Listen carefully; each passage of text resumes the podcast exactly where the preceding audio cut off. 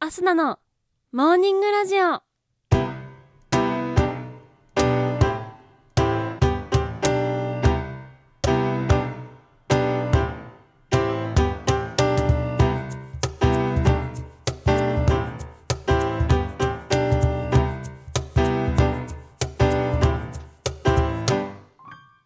皆さんおはようございます。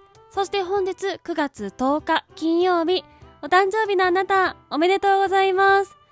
この番組はバイオリン弾きのアスナがあなたの今日一日が少しでも楽しくスタートできるようお手伝いをする番組になっております。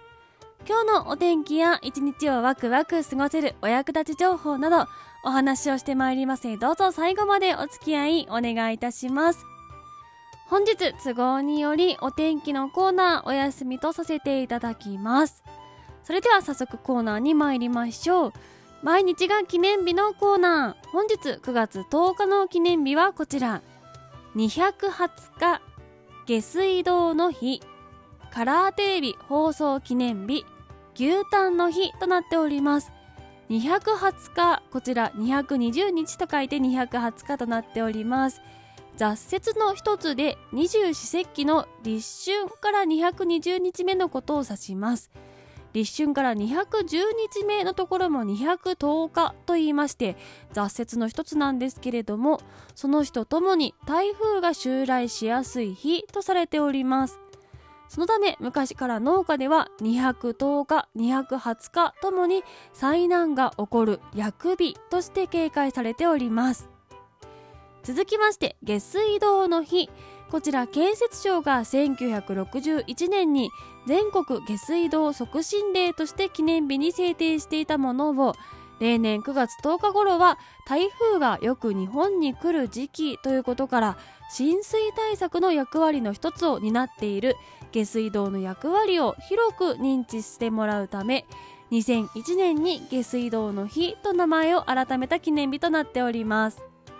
下水道は快適で安全なまちづくりになくてはならない重要な施設でその普及活動を目的としております。続きましてカラーテレビ放送記念日。こちらは1960年9月10日に NHK 日本テレビラジオ東京テレビ今の TBS テレビですね。そして読売テレビ朝日放送の5局がカラーテレビの本放送を始めたことにちなみ制定されております。このスタートはアメリカに次いで2番目のものでした。当時は非常に高価であったためあまり普及しなかったカラーテレビなんですが1964年の東京オリンピックをきっかけに大幅に普及が進んだと言われております。続きまして牛タンの日。こちら9月10日の10を天としまして語呂合わせから来ております。9が牛。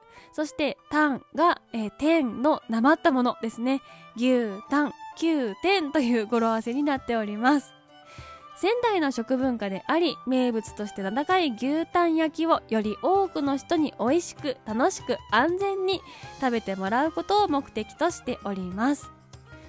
それでは次のコーナーに参りましょう。ちょこっとトリビアのコーナー。本日下水道の日ということでしたので下水道に縁深いマンホールにまつわる雑学お届けしていきたいと思います。まずはマンホールの名前の由来。こちら地下のパイプラインの点検や掃除をするために人マンが入ることからマンホールと呼ばれております。マンの穴でマンホールということですね。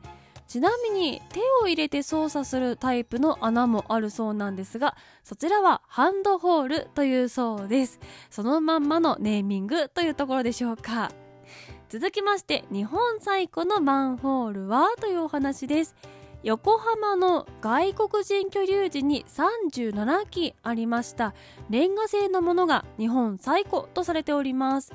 明治時代に下水道整備に当たった神奈川県御用係の三田善太郎さんが人の入る穴ということで人工と和訳したと伝わっております。当時の下水道管は横浜開港資料館脇に展示されているそうです。続きましてじゃあ世界最古のマンホールは？というお話です。マンホールというよりは正確には下水道の蓋という感じなのですが、えー、メソポタミア文明やインダス文明の頃から堀を作る形で下水道が引かれていたとされております。イタリアのポンペイ遺跡には古代の石の蓋が現存しているということでそちらが世界最古となるのではと考えられております。続きましてマンホールの蓋なんで丸いの？というお話です。そういえばマンホールの蓋って丸いものばかりですがなぜ丸いんでしょうか？つい最近とあるクイズ番組でも出題されておりましたが答えは落ちないからとのことです。斜めにしても縦にしてもどこかが引っかかり落ちないため丸い形が採用されております。しかしアメリカでは実は三角形が採用されているそうでそれは正三角形の各辺を膨らませたルーローの三角形という形のようです。この形なら傾いても落ちないということで採用されているそうです。ちょっと見てみたい気もいたしますね。そして最後に進化系マンホールというお話です。近年はマンホールにも様々な情報を。ということで実は香川県高松市には QR コード付きのマンホールがあるんだそうです。読み取ると周辺の飲食店の情報や市の観光情報などが表示されるんだとか。これはかなり便利なのではと思いました。私地図を読むのが苦手なのであの Google 先生開いていても迷子になってしまいます。ですのでマンホールで QR コード読み取って今ここだよというのが分かったりするとそれだけでもかなり便利だなというふうに思いました。え最近はご当地マンホールと言いましてその土地土地に関係のあるキャラクターやものが描かれたマンホール多く見受けられると思います。あなたの街のおすすめのご当地マンホールのお話などありましたらぜひお便りなどでお寄せください。といったところで本日のモーニングラジオお別れの時間が近づいてまいりました。